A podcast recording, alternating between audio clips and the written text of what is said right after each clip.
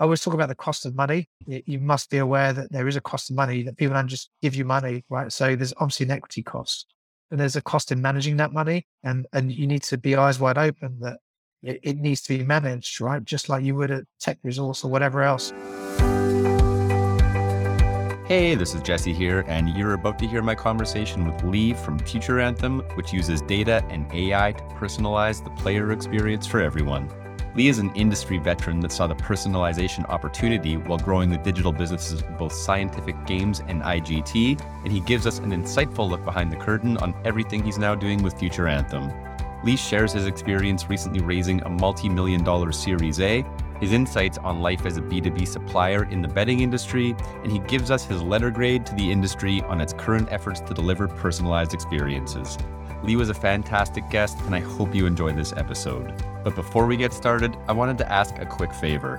If you've been enjoying the podcast and hearing from awesome entrepreneurs like Leigh, please take ten seconds to show your support by giving it a five-star rating on Apple Podcasts, Spotify, or wherever you're listening to this episode. All right, here we are back with episode forty-two of the Betting Startups podcast. And for this one, I'm joined by Leigh from Future Anthem. Leigh, welcome to the podcast. How are you doing today? I'm doing very good. Thank you, Jesse. Thank you for inviting me. Absolutely appreciate you joining. I think if I had to suggest one guest that it's been recommended that I have on more than anybody, Future Anthem's name has probably come up at the top of that list, Leigh. So really excited to get into things here today with you. Um, maybe just to start off, it'd be great if you could spend a couple minutes just introducing yourself and maybe taking the folks listening through a little bit of your background and maybe some of the major chapters of your journey up until the founding of Future Anthem. Thank you. Thank you. So I came into online gambling in two thousand five. Well, online since ninety-nine, uh, and then on to online gambling in two thousand five as a, as a hot sector. Started running a white label bingo business successfully that we sold to GTech. And then with GTech, they gave me exposure, not just in bingo, uh, but more broadly into poker, casino and sports. And yeah, great event and lottery as well. So great adventure in, in, in GTech and transitioning something over into GTech. Um, I did a little startup after GTech, and was focused on personalized selling at the point of sale in retail and suggestive selling. So that kind of whole concept of, you know, would you like fries with that, sir? It was very early in terms of kind of portable tech, and we were doing in retail, lottery and betting. So uh, yeah, kind of long cycles there, but certainly, you know, my, probably my first introduction to kind of real personalization. Uh, and then after that, I um, got a great role to run I G T's digital business, and then also became chief exec of Nectown, a public company. And most latterly, before Future Anthem, was um, was running S G's digital business. So again, I'm one of the unique privileged position of having led both I G T and S G's digital businesses to industry leaders. And it's really from my experience at S G and I G T that I launched Future Anthem. So I had a period of extended gardening leave Uh, post the acquisition of myx.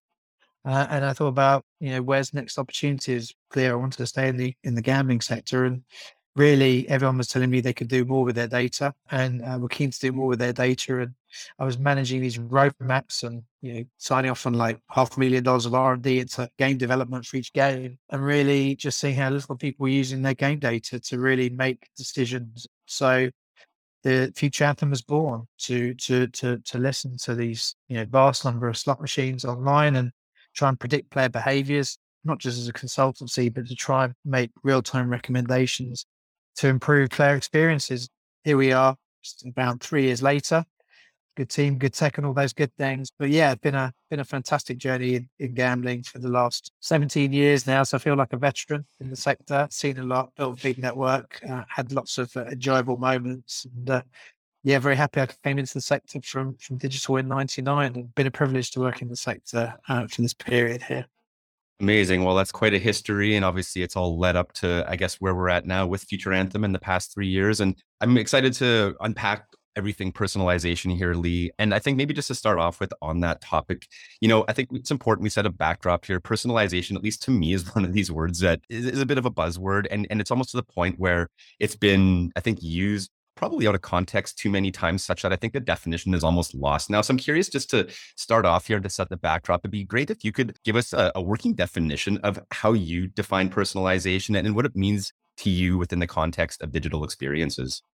Yeah, great question. Uh, and I think your observation uh, is a correct one, in that every business we talk to has personalization somewhere on their agenda, but also many organizations struggle with it for a number of different reasons. But really, the, the digital experiences outside of gambling are increasingly personalized. I mean, obviously, everyone refers to things like Spotify, which, you know, is a clear leader uh, in terms of how it amazes and continues to publish music I never even thought I liked, let alone knew. So their algorithms are very strong.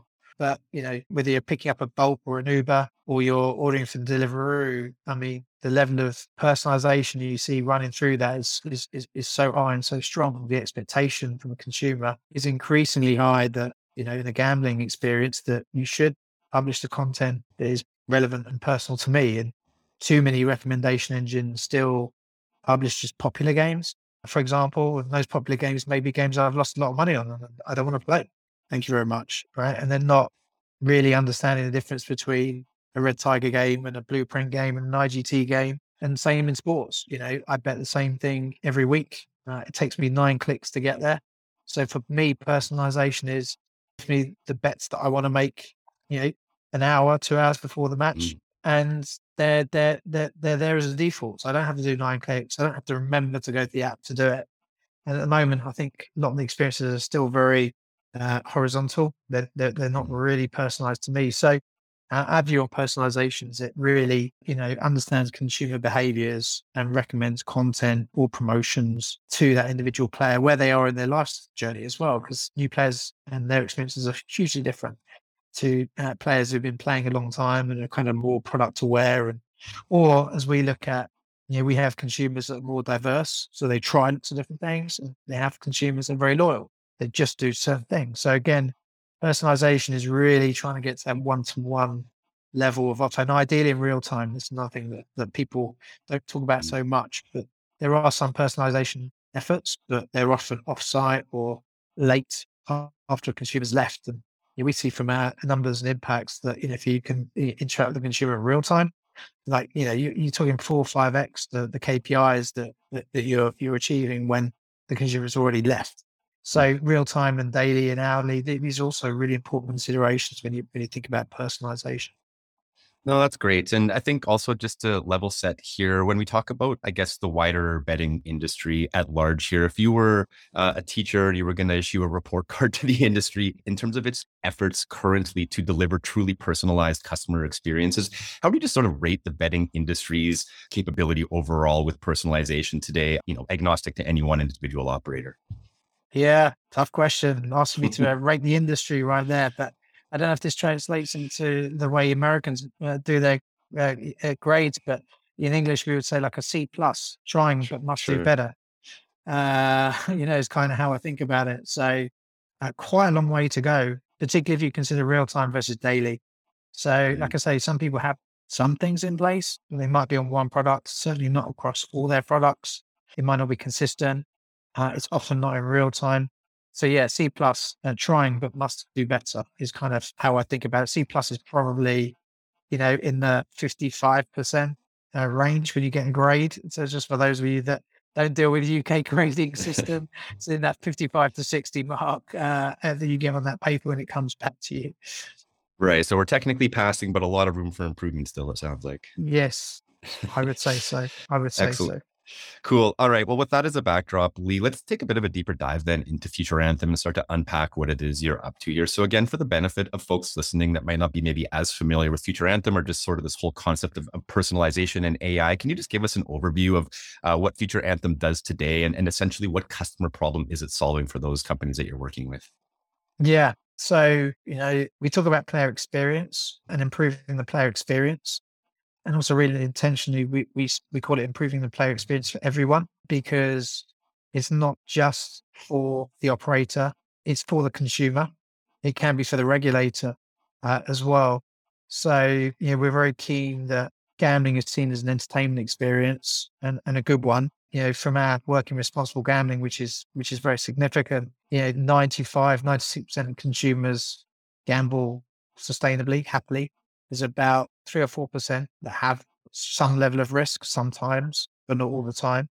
And it really is, you know, around a half percent that are genuine high risk. So we're we're focused on the entire base and, and trying to improve the experience and that entertainment experience and, and make it an enjoyable one. So in terms of how we do that is we uh, generally take anonymized uh, data from our customers, bet data, transactional data. Uh, and from that, we've built, you know, over forty machine learning models that work in production to try and predict certain things, whether it's exit, whether it's risk, uh, propensity to come back, whatever it might be. And uh, we run our models against that data and we create recommendations and we fire those recommendations out to our customers.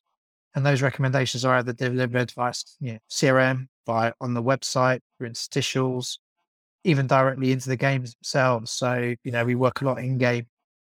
So it really depends what consumer touch points are available to us to make a recommendation uh, directly to that consumer. So, so you could not only influence their uh, behaviors, you can also measure the impact. So what has a consumer gone on to do after that intervention? Uh, and again, like, you know, we're seeing, you know, real-time interventions, you know, players increase their play by like one hundred thirty percent when, when, when you, you have a real-time interaction with them. So Uh, these interactions are very powerful, um, but measurement is, is a critical component. So we do that as well. So coming back to the beginning, it's really optimizing that whole journey, but using transactional data to, to do that, ideally in real time. No, I appreciate that explanation and overview. That definitely gives a lot of context to what it is Future Anthem is doing. And I'm curious as well, Leigh, you know, you just run us through a couple quick use cases for the platform and some of the predictive capabilities that it has. I'm just curious in a lot of the conversations that you have with operators, whether that be existing operator partners or prospective ones, in those conversations, is there one use case in particular that really drives those conversations? Or is it a case where the operators are generally recognizing that they need this capability, as you say, across responsible gaming, across C R M, across on-site?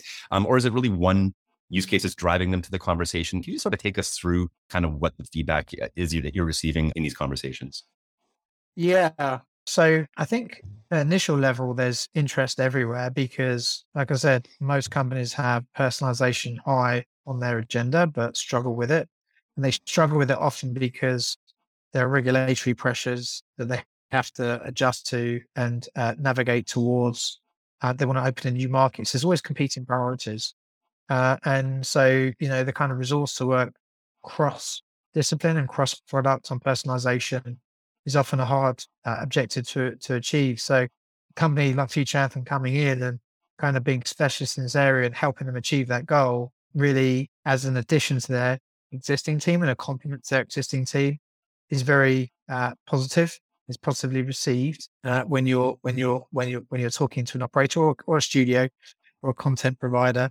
And so you know, that's kind of the initial point. And then as you explore the conversation, it usually focuses in on a particular area commercially, you know, new player activation and, and how you can do a better job at converting all of these new players you're working so hard to bring mm-hmm. to their website, you know, is a, is a key focus. And just like when you have them and they're converted, how do you retain them? Mm-hmm. So retention is, is like the, the next, you're aligned to that kind of key objective of acquiring and, and retaining. So we see that as the biggest. But then you can start to go much more granular on that. You know, it's like, you know, in terms of where is your churn challenge? How can we address particular areas? And it might vary by market, by product. So you do, particularly in the early days, intentionally work in a quite narrow way. Um, so you can really focus and prove your capability, your commitment and your improvements, and you can measure them. So yeah, it starts almost individually, but it kind of quickly broadens from there, particularly because it's a single platform that we have running off multiple, the same data set, but single platform with multiple outcomes. Yeah, it doesn't really change for us. The only thing that changes for us, the end point in, in which we're publishing to. So whether it's a, an exit prediction or a risk score, it's the same data for, our, for us and it's the same consumer. It's all based on their behaviors. So yeah, um, commercial first and then kind of pushing through to these other use cases. Yeah, it makes a lot of sense. Um, it'd be great as well to understand a little bit about just where the business is at in the journey. I know you mentioned at the outset here, it's been sort of three years to date. Um, there's some milestones you've hit recently, which we'll talk about in a few moments. So I'm just wondering, again, for folks listening, if you can contextualize um, where the business is at and what kind of traction it has, however you care to measure that. Yeah. So recently I called it like the end of the beginning is how we feel about it. So the platform li- went live in like October nineteenth, right? So the platform's almost three years old now and processed almost two hundred billion transactions, mm. bets. Uh, so it's a very significant data platform. So it's not really when the business was established, because you spend the first six months kind of building your early team members, figuring out where you're going to build the stuff, you know, validating some of your hypotheses with potential customers and all those good things. Um, so really, you know, with our Series A round, which we closed in, in July, mid-July, for me, that was really the end of the beginning. You know, we'd signed up a, a handful of, you know, big tier one and, you know, great customers and doing some amazing things with a good team. But really now the next stage was to broaden out from casino into sports, Europe to North America, probably doubling the size of the team within the next period here. Uh, so really, you know, moving to that next stage of maturity. So if you like, that summer kind of closure from that first phase is how we think about ourselves, and now really trying to bed down things like our product processes so they're more scalable, more repeatable, deepening our teams. So, you know, we're not light in any particular area. We can capitalize on some of our opportunity set that's in front of us. I, I kind of think about it in that first phase as being very much around establishment. So we've, we've definitely established, uh, but really this next phase is about kind of capitalizing on some of the opportunities that are in front of us and growing our business and scaling ourselves and our processes uh, through that program. Yeah, I, I read a fantastic piece that you published on LinkedIn, I believe titled the same thing, The End of the Beginning. And it sort of yeah. uh, documents the, I guess, distinction you had where you're, you're sort of recognizing that you maybe have completed the startup phase of the journey and you're sort of entering this next phase. I have to call it maybe a scale up phase or however you want to characterize it. But it's just been interesting, Leigh, just to maybe have you elaborate on that just for a moment and maybe take us through how you thought about that at the time and just sort of arrived at that distinction that that was the moment where, you know, the startup phase was behind you and it was sort of a, the next chapter that, that Future Anthem was really stepping into. Yeah, good, good, good, good question. So th- this fundraising wasn't our first. Uh, and I, I kind of tie it back to that because I just promised myself I'd always capitalize the business properly mm. um, and not, you know, we're dealing with people's data, right? So security is, you know, top of our minds all the time. Protection of data. So our, our goal always was to make sure that we did things well uh, and uh, didn't kind of skimp or cut corners. It was really when I was just watching all the activity in North America and just sometimes found ourselves to be a little out of line with our customer roadmaps because it was North mm-hmm. America, North America, North America. And, you know, we were happily winning business in Europe, but kind of hadn't really pushed down to North America. And I just figured, look, we've got to be in line with, with the industry. And realized I could, we couldn't, we couldn't necessarily fund that ourselves. A link to that was sports betting, because obviously sports being regulated first for casino, which was our domain expertise. So a boy and a gentleman who was previously head of product at William Hill to figure out whether we could transfer into sports. And yeah, the problematics are the same, the models are the same, it's just a different data set. So we started to talk to a few people about, you know, moving into sports, most notably some of our existing customers. And I found that, you know, the doors were wide open. It was like, yes, please. We, there's loads more we can do on personalization. And really interestingly for me is like the D N A is quite different in sports to, to, to casino. So casino, like it's quite, I, I call it, you know, a bit of a closed data ecosystem. The data resides in pockets. It's all, you know, hidden away. Whereas in sports, it's an open data, data ecosystem. You know, everyone wants to do more and there's lots and lots of data to go out. How can you help me grow my market share? So, so again, like wild kind of positive, you know, lean in approach in sports.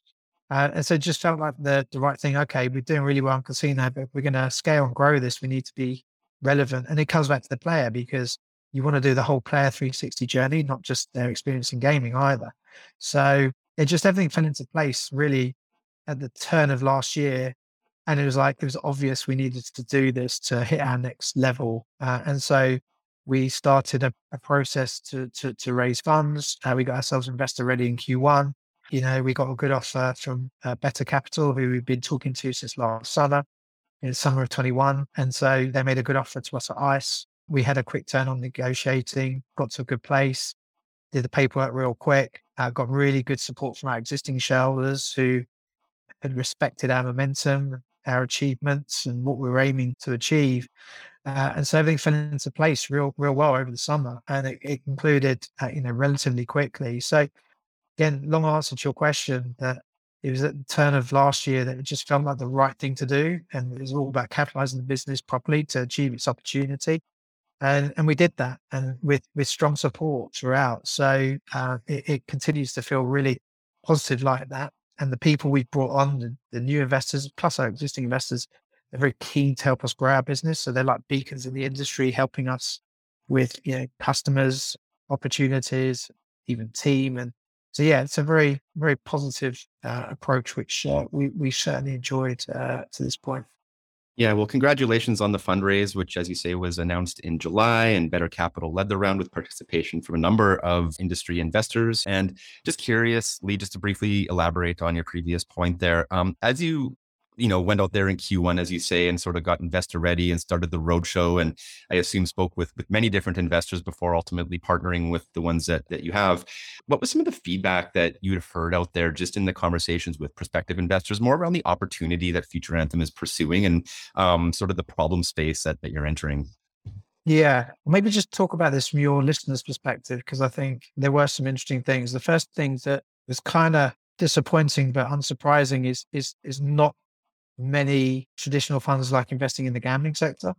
So, you know, we were on a U K program that helps A I businesses, and a lot of these kind of health tech and reg tech businesses were kind of going through traditional paths with traditional V Cs, and, you know, and, but a number were like, sorry, we don't do gambling. We don't do gambling. So you, you necessarily have a smaller universe to, to, to tap into.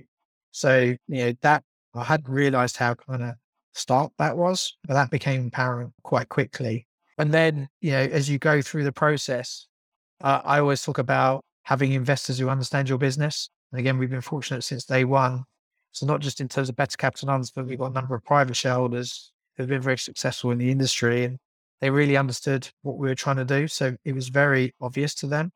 Uh, and when you align that to having a strong management team and some evidence of what you're saying in terms of customer signups, they kind of get those things lining up. And so their level of yeah, information they might need to support their decision is a lot lighter than, again, some others who are less experienced or don't know so much. And that in turn, I think, filters through to the kind of terms and, and how you structure your, your finance.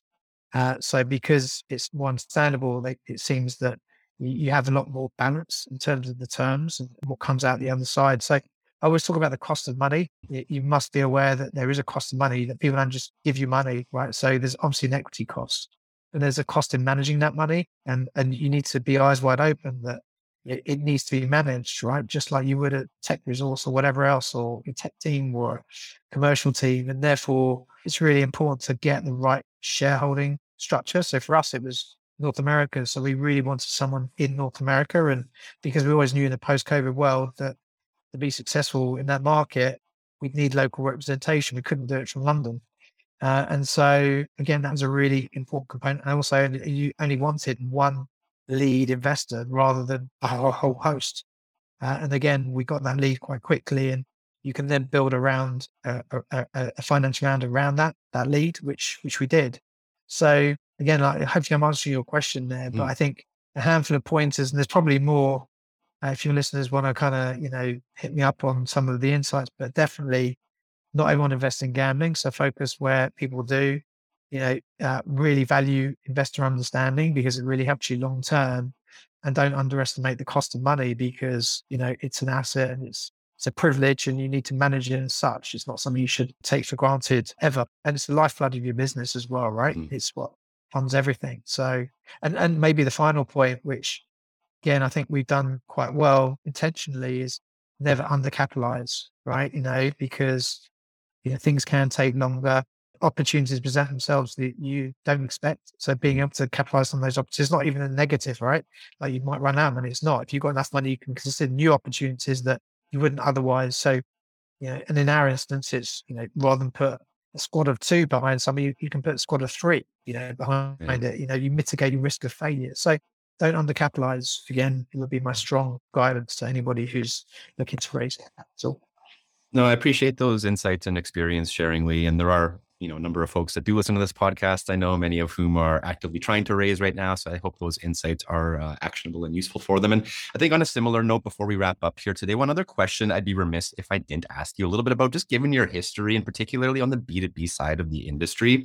Just curiously, if you could talk briefly about, I guess, the current state of B two B suppliers within the industry, and for Future Anthem being one of them, right? You're obviously selling a solution into operators. What does the landscape look like these days for companies that are selling into operators? And I guess I'm asking the question from the perspective of the earlier stage companies in the ecosystem, many of whom, you know, are led by entrepreneurs that maybe don't have that depth of industry experience, maybe don't necessarily understand what they're getting into, uh, trying to, to integrate with an operator. I'm just trying to get a sense of what does life look like right now for a B two B yeah. supplier trying to get their products integrated and live with an operator. Yeah. Yeah. It's a good call out. And, uh, you know, I'm probably a bit biased here just calling that out because I'm you know, leveraging my network over the last seventeen years really helps because, you know, we, we can get into most places. Uh, if you don't have that knowledge and understand, you know, that OpenBet powers, you know, a vast number of sports books globally and how it came to be and in its, in its different ownership guises at different points, or, you know, Light and Wonder was S G, was Nix, you know, and, and how all these different businesses kind of come to be. It is quite hard to navigate, and you can probably spend a lot of time talking to customers or opportunities that aren't that big or real, and they feel big or real. So I think it's really hard if you come in as a new entrant, and we really benefit from that. So as our management team, you know, we have a chief data officer came from online and retail, uh, gaming and uh, casino and, and, and, and bigger operator. We've got, you know, sportsbook expertise. We've got gaming expertise across our business. So uh, I think it is a real head start if you do have the expertise. That said, you know, again, through this investor network, you know, a couple of our new investors have been really proactive in terms of pushing us into new customer opportunities, and not just us, like a number of their portfolio companies. So we kind of sit on, if you like, a little, um, I don't know how you word, use the word, like kind of portfolio demos, where we each get a fifteen minute slot in a two hour window to, you know, some of these corporates that are really hard. So I think that the fabric of how these investors are helping their investees get access is really improving and developing. So I think, again, comes back to getting the right investors, because uh, they can facilitate that, um, that, that introduction. And yeah, B two B, just accept it, can take a little bit of time, right? Because you don't necessarily control your destiny. The, the dude you're working with at the client might change jobs, and you also have to go back a bit. Um, there could be, you know, like a regulatory change, and everyone jumps off to the next thing and you push back. But once you're in, you know, it's your opportunity to really embed and grow and expand. Uh, and my experience, B two B has really good longevity as long as you have a good product and you provide a good service and it's reasonably priced. So it's very enriching, but yeah, it's, uh, it's, it's definitely a network to navigate for sure.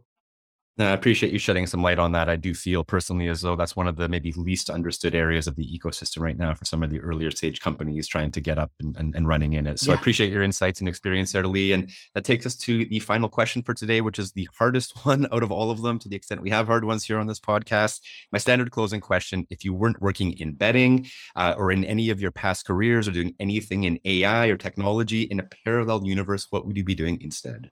Oh, you know what? That's such a hard question. You know, like uh, obviously there's the boring traditional answer of, you know, I always wanted to be a V C and never was. I also, at a few different points, wanted to work with my wife's business that, that focuses on diversity and inclusion, mm. jobs for mums returning to work and, and over fifties. But again, that opportunity has never really just crystallized. So if I wasn't doing any betting or past careers doing anything that uh, in tech, yeah, again, I'll probably people give you the answer to sportsman, but you know what I probably would probably be doing if I had my one thing, I'd probably be a ski instructor, because I there love skiing. And, uh, you know, I did a ski season. I'm actually like professionally trained, so I could be a pro mm. professor kind of monitor, like as it was in a guide rather than a like sports skier. And uh, that that's my happy place. So uh, in the mountains, exercising and uh, enjoying myself. So I'd be, I'd be a skier.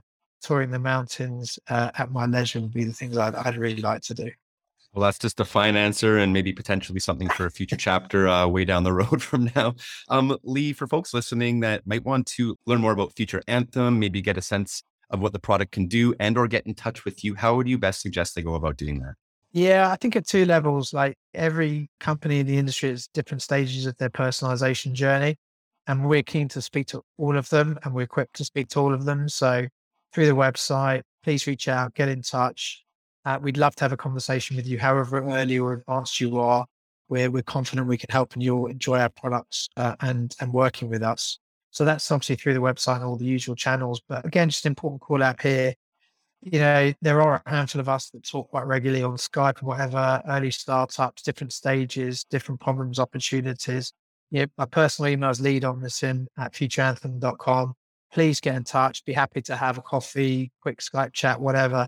If I can offer some guidance and some of my experience, some do's and some don'ts, be delighted to, because this ecosystem is important. There's not that many companies that are trying to, you know, influence and change the sector like we are and, and to innovate.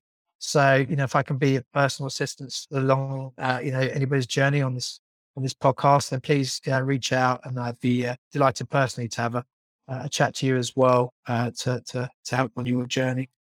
Well, it's a generous offer. I do hope some folks take you up on that. I will drop links in the show notes to all of the touch points for yourself and Future Anthem. But in the meantime, Leigh, it was great to have you on today, learn more about the business and everything you're up to. Really wishing you and the team uh, much success in the future here, and look forward to continuing to follow the story. Fantastic. Thank you. Thanks for inviting me. Again, uh, it was like a privilege. So really appreciate it. Thank you.